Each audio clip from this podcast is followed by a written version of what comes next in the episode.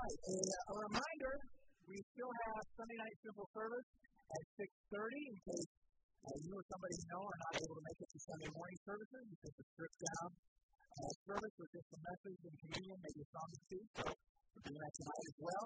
You know, start of the new year, no better place to be than in church, but. Um, I think for Christians, probably the number one resolution we make is that we're going to read through the Bible this year, right? That you might have saw on the news recently, the Christy the actress, uh, said that uh, she just got done reading through the Bible after a whole year, and it's like a big deal. It's like first of all, it really shouldn't be news. I think every Christian ought to be reading through the Bible like that, but good for her. I mean, better late than never. She's older than I am, and it took her this long to get to it. But um, I think the reason why a lot of people don't read through the whole Bible is they get intimidated by it. They, they, they start reading through it as if it were a novel, and they get bogged down so far into it, and they, they give up on it. Yet, you need to understand the Bible is not laid out in a chronological order like that. It is a story, but it's unlike any other story. The Bible is absolutely true, and it is history, but it's not laid out like a history book in school. This book is like no other. It's got various authors, 66 books, uh, written by um, over a lot of time periods, different cultures, different languages, but one true author with one story. And, this story is really timeless. Now, there's an end to the Bible, but it still is going on through us. We're part of that story. And it really is better than any story of fiction, any movie or play or mythology. This is God's true story. And we need to understand it operates on a couple different levels. There's a lower story and an upper story. The upper story is what God is doing up here throughout the whole thing, uh, working out His plans, His purposes. Meanwhile, all these human events and activities are going on uh, that they seem kind of random, but really God is working out His eternal purposes through all those temporal, earthly events and experiences. So, when we better understand the point of the Bible's plot, the overall picture, the big picture, then we're going to have answers to life's big questions. That's our big idea, is to read the Bible to get the answers to life's big questions. Like, okay, so what's the point of the Bible's plot?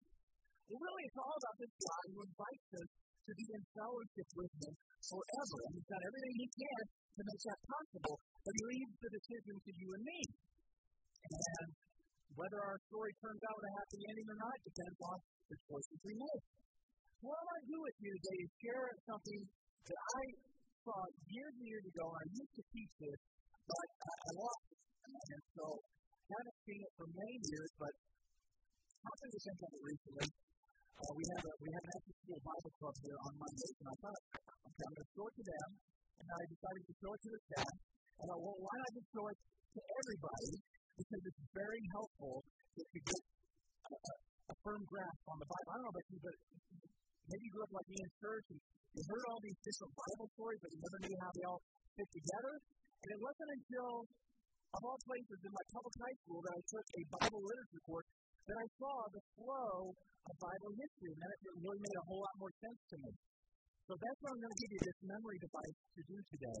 And I think this is going to be a good bridge from what we just went through, our Christmas series, on Jesus being the greatest of all time, how the whole Bible is really about Him, He's the main character. All the Old Testament was pointing to him, leading up to him, preparing the world for him. And then he arrives the New Testament. We've got all the, the BC before Christ, the AD, Anno Domini, in, the year of our Lord. And the New Testament reveals him to be the Son of God, the Son of Man, the Christ, the Savior. And uh, we saw how he's still continuing to do his ministry from heaven and what he's going to do forever. But the next series, we start next week, is getting back into the Gospel of John, the story of Jesus, we're be chapters 12 and 13, following him on his final journey to the cross. Chapters 12 and 13, we're calling Jesus, beginning of the end. So this is going to link those two together. So I'm going to put up on the screen now this memory device that is a picture uh, that we call Jake, Beat Slowly, Jake Carries Coco. It's the Jake picture. Uh, it's, uh, it's weird, I know, but that's what makes it good. It's memorable, right? Again, I couldn't, I couldn't find this curriculum book anymore, so I just had to sketch this on my own. So no, it's not going to be in the Louvre Museum or anything like that. And it's, it's helpful because each one of the consonants in Deep Slowly Dictated Coco stands for one of the major periods, timeline periods or segments of Bible history. So if you can remember this, then you're going to remember the layout of the Bible story. So, first of all, you've got to understand the Bible is laid out in two major sections, right? Old Testament, BC, New Testament, AD. And so I'm going to do this message in two segments. I'm going to focus mostly on the Old Testament story because it's the bigger, longer story. Then we're going to take a break. Don't leave. Then come back and do the shorter New Testament story after that to tie it all together. All right? So let's go back to the very beginning. That's the B, and be slowly beginning. That's how the Bible begins. Look at. It's in the beginning, God. Now, understanding that back then, the upper story and the lower story were virtually the same at this point. God is working his story through his creation, right? And it's so vital to understand the beginning part of the Bible because it lays out the foundation for everything else. It determines really your whole world view. Understand that God made the universe, we don't know how long ago, but crowning climactic culmination of his creation was to make man and woman. And that was just a few thousand years ago. So it answers the question what is our purpose? Why did he make humans? Well, we know God himself is a Trinity. He is one God in three persons, Father, Son, and Holy Spirit. So he has always been in fellowship with himself in life and love and life. He didn't need anybody else. But he desired to have children that he could have a personal, ongoing, forever relationship with. You say, well, why would he do that? He didn't need to. Why didn't he? Well, if you have children, I would ask you the same thing. Why in the world do you have children? It was your choice, maybe it wasn't. But you have them. You took the risk. You knew the potential, right? Why would you do that? Because, you know, my younger son is getting ready now to have his first child this year. And he has no idea how this world is going to change, right? Uh, he, why would I do that? Why would I go to all the hassle and trouble and expense to, to have children? Well, you did. So why wouldn't God? God did the same thing. So, yeah, but God made people knowing that they would they would mess up and they would be condemned and they could go to hell. Yeah. Thing when you brought children into this world, right? You knew the potential. You know how they could turn out. You know how they could turn on you. They could turn out very bad. And they could, they could be on that path themselves. And yet you brought them into the world. God thought the potential was worth the risk. Also life. But he did. Now, he'd already created a supernatural realm filled with these spiritual creatures called angels. But they apparently were not created in his image. He gave them free will. But some of them chose to defy him, even though they're right in his direct presence of glory without any outside interference or temptation.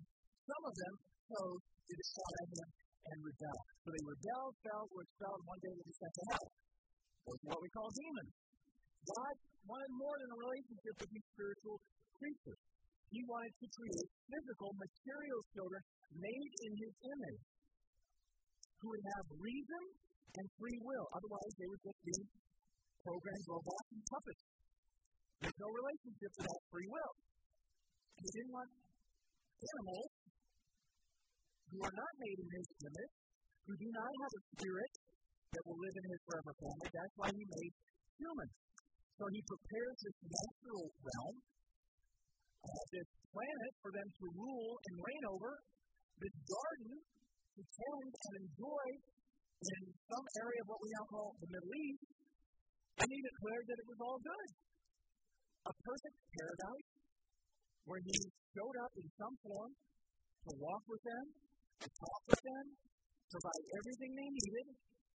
So our next big question is, all right, well, what's our problem? Why aren't we still in Eden? Why isn't this world the way God intended it to be? Why aren't we living in paradise? And the answer is very simple, right? It's sin. That's why this story is a tragedy. Because Adam and Eve gave all that up, not accidentally, but on purpose. The Bible tells us the story of two trees the tree of life and the tree of the knowledge of good and evil. The tree of life provides access to immortality. Other tree came with one restriction don't exercise your free will to choose to distrust and disobey me. Because when you do, you're going to die.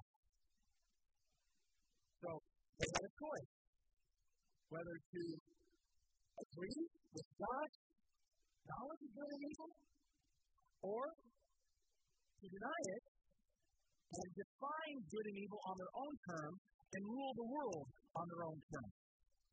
And that's when the serpent enters the story. We know him to be the devil, and he tempts the woman. Did God really say that? So she chooses to trust the serpent and distrust God because her pride and her lust for what was forbidden led her to defiance against God and deception of her husband, and he gave into the same temptation. They both fell because they wanted to be their own God. What are the consequences? Instead of innocence, there's now shame and blame and disconnection from God and returning to God. Right now, under the curse of a fallen planet where there is pain, adversity, and death. But it's not the end of the story. God reveals his missionary plan to make a promise to send somebody who would restore all things, redeem them, and crush the serpent's head. So now the story diverges into an upper story and a lower story. And in the upper story, it's got a relentless pursuit to reconcile and redeem his creatures, while the story below, in many ways, is just of a bunch of people with a few notable exceptions who continue to rebel and repent on themselves and on each other. Now, the fallout for all succeeding generations is vice, violence, idolatry, corruption, and evil. Because God is patient and merciful for a long time until finally his patience runs out and he decides to justly display his righteous wrath by putting an end to this world, to destroy all humanity. Looks like the end. But it's not the end of the story yet. Because his purpose is not to end it, but to restart humanity. The upper story plan is still to redeem and restore, and so he decides to save just one righteous family, Noah's family. He sent his love. But they were given a second chance, they're given a new world, and a new beginning. He said prove, no, not. Uh, that people begin to conspire together to same pride and lust that was in the garden. And they build a tower to compete with God, a tower Babel. And Babel eventually becomes known as Babylon. And it stands for any system or nation that stands opposed to God. And we're in Babylon right now as well. So to prevent that kind of conspiring together any longer, God disperses them, confuses their language, and that's why the world is in the shape it's in. But now the story makes a major turn to the fall. In about 2000 BC, we get to the next T, the patriarchs. These are the fathers of God's people, the fathers of the faithful. God calls one man out of all the people, all the nations, to enter into a covenant with him. He says to this man, If you will believe in me, obey me, then I will bless not only your family, but I will bless all the world through your descendants. Of course, if we look at the story, we, begin to see God's heart. So, what kind of God is He? What is God's heart? Well, He has a missionary plan for all people. Yet He begins this new nation called the Jews or the Hebrews. But really, it was about all people. He's getting the world ready for this someone who promised back in the garden that he would send to redeem and restore. He's preparing a holy people through whom this Messiah will come.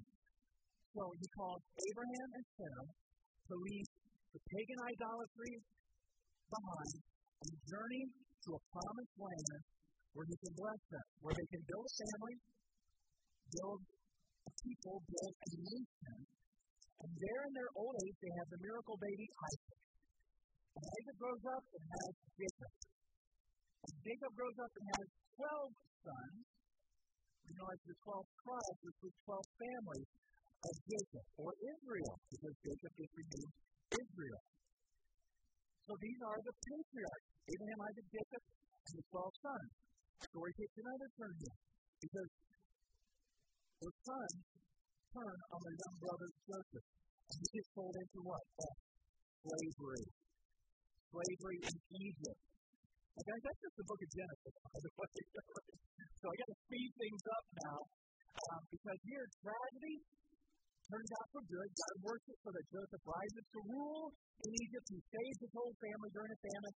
They come to live in Egypt, leave behind the promised land. They move to this pagan foreign land temporarily, but it turns out not to be very temporarily because they end up getting enslaved for the next 400 plus years. And this is around the year 1800 BC. We ask the question, all right, well, now what? What about rescue? How does God rescue? Well, that's the story of the Exodus, the next book in the Bible. And this is so key, so foundational to the history of Israel. It is the, the, the event that their whole existence is really founded on. It's what brings them together as a united nation, a community of faith. Around 1450 BC, God sends a less than perfect Jewish refugee named Moses to tell Pharaoh, let my people go. Time to go back to the promised land. Pharaoh says no. So God sends ten slaves to convince him and to convince everybody that he's the one through God and all their idols are false. But still to no avail until the tenth plague, the death plague, where he's going to send a death angel to put to death the firstborn of everybody in Egypt, the same way Pharaoh had done that to the Hebrew babies. But in his mercy, he offers salvation. If you will sacrifice a lamb and smear its blood over your doorframes of your home, then my angel will pass over and you will be spared. Hebrews obeyed, Egyptians did not. Egyptians let the Hebrews go free. So, what does this show? How did God rescue? Through sacrifice. Through the substitution of a lamb. Instead of putting to death the people that deserve it, he allows an animal to take its place. And that becomes the foundation of Israel's whole animal sacrificial system for centuries. They leave Egypt, they escape through the parting of the Red Sea, and on their way to the promised land, they're free, and they question, all right, what now? How should we now live? And we all ask that. What does God expect of me? And we know it. What He expects, He expects us to be holy as He is. That's why He gives us the L, the law, to demonstrate His moral perfection. To show this is what I'm like and you're to be like me. So they stop off at Mount Sinai. God comes down on the mountain and fearsome fire and smoke, and the mountain trembles violently. Moses goes up to represent the people and receives hundreds of laws, but it's the ten written by the very finger of God on those two tablets that becomes the foundation to all of Israel's law. This is what will set them apart as holy, as distinct, as countercultural from the rest of the world. This is what we would call the Jewish covenant or the Old Testament law. It's what prepares the people to be holy so that the Messiah can come through that holy line. But not only did it show them what holiness is, it showed them that they're not holy. Because nobody could ever keep the law. Nobody could fulfill it perfectly. That's why they needed a Messiah to come. They needed a spiritual deliverance from slavery. They needed a human lamb to be the sacrifice because animals couldn't truly substitute for them. In fact, it shows how bad people are. Just like that when Moses up on the mountain getting the Ten Commandments, what are the Israelites doing? They're down in the camp going crazy, going off the rails, resorting back to all that idolatry and immorality they had picked up in Egypt. So God's still pursuing his plan. He gets them to the border of their promised land, and even though they're stubborn and they're complaining the whole way, God continues to dwell in their midst what we call the tabernacle. And so on that on that picture, I do a little tent there because that's the holy tent where God's presence dwells among them. He provides for them, he performs miracles. Yet when they arrive, they still fail. They fall into disbelief. So around 1400 BC, they take a 40 year detour through the W, the wanderings in the wilderness, right? So that that generation can die off. And their children, who is not distrusted and disobeyed God, can be the ones to enter into the promised land. Even Moses doesn't get to go into the promised land. But before he leaves them, he promises blessings for obedience, curses for disobedience, and that there would be another prophet who would come and who would tell that that's going to be Jesus. Moses is the central figure for the Jewish people, for the nation of Israel. The key figure, other than perhaps Abraham himself. Another big question we have is okay, well, what is God's role in our lives? Is he the kind of guy that just hands down rules and then retreats? No, he stays active, involved in our lives, guiding, teaching, helping.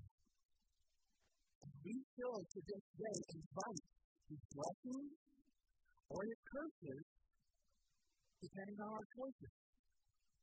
What are the consequences of our choices? Moses is now gone, and so gives them another leader. Who's that? Joshua, who leads them into the El, the land, the promised land. And they conquer all the evil, immoral, idolatrous people that have been living there. God has patiently allowed them to live there for centuries. God's people finally fulfill the promise and they get to go home. Now, one day they're going to turn out to be even worse than the people that go there. But for now, things are good. And they're divided into the 12 tribes, the 12 regions of Israel. Now think of like the American colonies, 13 colonies. There are 12 colonies. And for over 300 years, those colonies, those tribes, those families are ruled by local leaders, Jay, the judges, because there's this cycle that goes on for these few hundred years uh, where the people would live for God, but after a while they forget Him, they fall back into idolatry and immorality. So God would make good on His threat. He'd allow these neighboring nations to come in and conquer them, to do them for a while, until they call out and repent, and then God would send a deliverer, a judge, who would free them, and things would be good again, but then they just fall back into the same cycle over and over. Why? Because the book of Judges says everybody was doing what was right in their own sight. They of God's law, but they were living lawlessly. And the final judge was Samuel. And they reject him. They say, We want a king like all the other nations, which meant they were really rejecting God as their king. So God says, Fine, get what you want. Let's see where that gets you. So we enter the next period of the timeline, the K, which is the kings. That happens around 1050 BC. God gives them a series of three kings, each ruling about 40 years. Saul, David, Solomon. Saul turns out not to be a very good king, disobedient, so God replaces him with David, a man after my own heart. And David leads them well, and the people prosper, and they're united, David establishes Jerusalem as the capital of Israel. He expands the kingdom and he gives preparations to build the temple. But, you know, David has his flaws as well. So he doesn't get to build the temple, it's his son Solomon. Solomon gets to build the temple. He, he begins his hereditary dynasty now. Because God says, I'm going to bless the world with a king like David one day. He will come through the line of David. So this temple, and I drew a picture of, a little temple underneath the crown, so it's a period of kings in the temple, the golden age, the height of Israel's glory. Solomon is, is in control, but uh, you know this, this temple is not just the center of worship for the Jews; it's meant to be the center for the whole world. And so we would ask another big question: What is God's goal for our lives? See, Israel mistook this, and they thought, well, it's just us just us and nobody else. No. God put Israel there to be a light to the nations, to show the people the one true God. But they didn't do that very well. we're put here to influence the rest of the world. Our, our influence should ripple out to all those around us, to the other nations. You know, when Israel had good leaders and good kings, things went well, but the people were good too. But when they had bad kings, things went very badly. The people saw a bad example. Solomon started out good, he didn't end well. And so that led in 930 BC to a split. Kind of a civil war between the north and the south. Yes. The two southern tribes were ruled by Solomon's descendants. The northern ten tribes were ruled by other leaders, and they were all bad. Bad, bad, bad, bad. And so God finally, after a long time putting up with it, makes on his threat and allows the nation of Assyria to enter in, take over the north, and cart the people away into sea captivity. So the north is gone. But the south, the southern kingdom, by the way, that's why you have a, in, the picture there's a division sign between the north and the south. And then you have the, the north crossed out. Well, guess what? About uh, 150 years later, the south gets crossed out as well. Because they have a mix of good and bad teams, but after a while, they, they, they end up doing the same thing immorality, idolatry. So God makes good his spread again and now allows the nation of Babylon to come in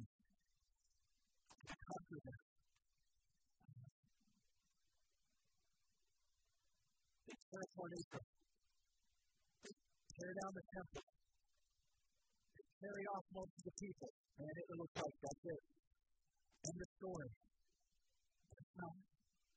Turn over here.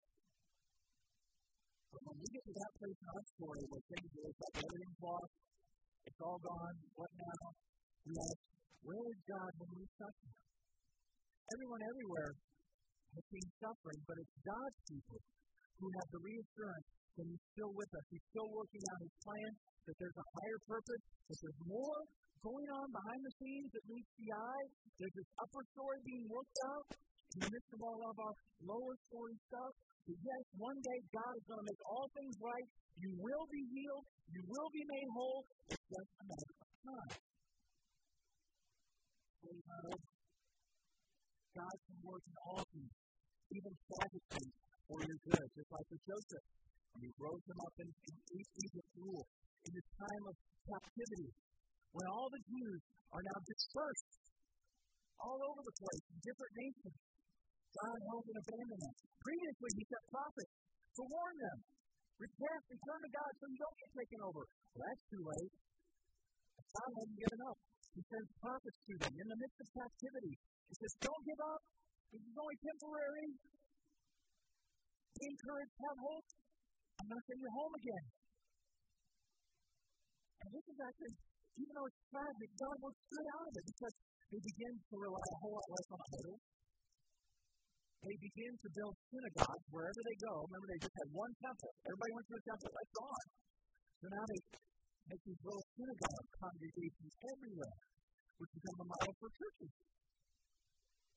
And they begin to influence other nations like they were supposed to all along. The ripple starts to go on. God raises up people like Daniel and Esther to influence foreign kings and whole empires. So during this time when they're scattered all over the place, you know what God is working out in this story? It looks terrible down here. Oh no, we're scattered all over the world. No. Now the world is going to be more ready for the Messiah. Because wherever the Apostle Paul and the missionaries go to spread the message of Jesus, there's already pockets of Jewish people synagogues everywhere, ready to receive that message. So that's thanks to the captivity. And within 70 years, God makes good on his promise. Raises up a Persian Empire. And they let the exiles go home. That's the R. They return. They return to Israel between the years 538 to 445 BC. In Jerusalem, they begin to rebuild the temple again. Under Ezra, it's like we're in a little temple, not as big, not as nice, not as glorious. And then under Nehemiah, they begin to rebuild the wall around Jerusalem, put a little wall in there. That leads to another R, restoration. They're restored. Things are good, but not as good as they used to be. They no longer have any king. They, uh, they're not as strong or large or glorious as they used to be. They're semi-independent, but they're still under the rule of occupying nations like the Greeks and the Romans. And it's during this time that leaders known as Sadducees and Pharisees begin to arise in Israel. And now we come to the last part of the Old Testament. The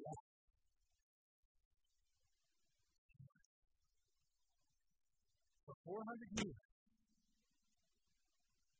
God spends no more time. It's not another word from the Lord.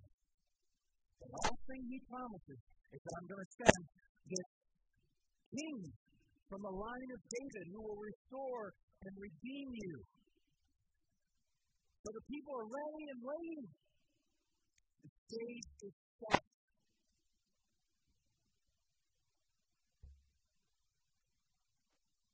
Let the story go.